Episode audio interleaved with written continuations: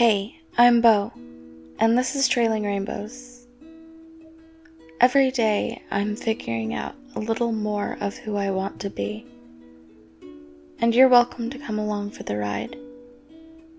Roll down the windows if you want to feel the wind, and speak up if you want to change the music. March 3rd.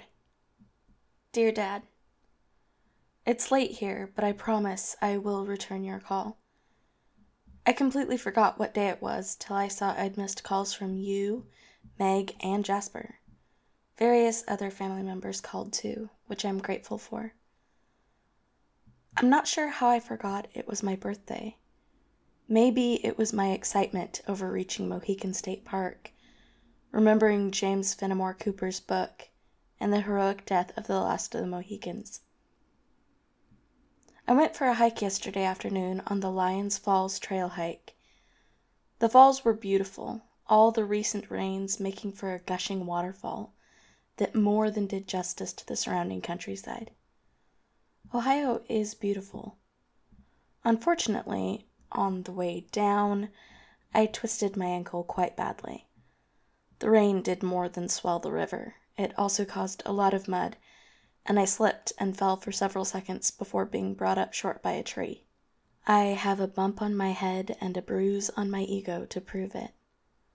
I lay there for what was probably five minutes, catching the breath that had been knocked out of me, and considering not only possibly needing a trip to the hospital, but also the rest of the return trail to my camper. Before I was done ruminating on my sorry state, a young couple found me. I think I scared them actually. They probably have never been taking a hike and come up on a prostrate woman who may have appeared more dead than alive.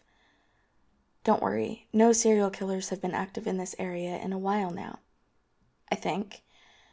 The point is, they helped me down the trail into my camper, solicitously asking if I needed a ride to the hospital or for them to call an ambulance. The girl obviously had some sort of emergency training because before she let the guy help me move, she checked me for spinal injury and a concussion. My spine and brain are both okay. Thank you very much. I did crawl into my teardrop, wrap my ankle tightly in an ace bandage, and elevate it for several hours while I read a book and then took a nap. I woke up around eight o'clock. It was already dark, and I could hear kids playing near my camper, and the snap of a fire nearby. For almost a year now, I've kept obsessive track of the days that have memories tangled into them. Your birthday, Mom's birthday, Christmas, Thanksgiving. The day she died is circled in my calendar. I say circled, but it's actually shaped like a skull because she would find that hilarious. I've been so careful, but somehow I missed this one. It's probably because my birthday has always been a special day. I always look forward to it, and this would be a good one normally. If Mom was here, she'd definitely have made sure we had hamburgers and watermelon. She would have built the best campfire ever, and we'd have sat in our chairs staring up at the stars and telling each other stories about the constellations until one of us would not be able to remember any more, and then we'd celebrate the contest with a shot of tequila. Mom hated tequila. She told me once it's the kind of alcohol where if you mess up once with it, your body never lets you live it down. I've never messed up with it, but even the thought of buying a bottle so I can have a shot for my birthday is making me more unhappy. Today, I ended up driving to the hospital. I wanted to be sure it was only a sprain, and also wanted to be able to tell you I was being a responsible adult. So here I am, telling you in a letter how responsible I am, because I may not be able to get the words out when I call you. The doctor said it's just sprained, but it's bad enough I should definitely stay off it for at least a week. So instead of going back to the Mohican State Park, I got a hotel room and moved myself in for a week. I've been soaking in the pool, filching ice from the machine in the hallway, and putting it on my ankle and remembering the hotel in Idaho where I was tempted to dive into the pool and never surface. I know I've been working on me and my mental health issues for a while now. But it still surprises me when I see small steps toward being a healthier person. Sometimes I think of me 10 months ago, and I wish I could give her a hug.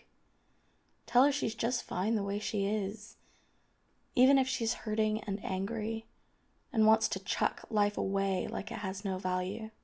She didn't need someone to understand, though. She needed someone like Meg to force her to eat when she got sick, or like Tom to protect her from Meg's overzealous love. She needed Donovan and Dara and their unhurried way of looking into her soul. She needed the crashing surf of the Pacific Northwest and the grand colors of the Fly Geyser. Well, she really just needed her mom. We still need her, don't we? I suppose that's an always thing. But I'm still glad I had all those people who somehow all together gave me what I needed over the last 10 months. Not least you. When I ran, when I was scared to call you, when I just knew you would disown me for taking off instead of going back to school. When you met me in Silverthorne, not just with a heart full of love and a determination to let me do what I needed to do, but with mom's favorite book. You took a relationship with me that was burned almost beyond recognition, and you've helped me build it into this wondrous thing. Thank you for not giving up on me, Dad. I hope one day to deserve you.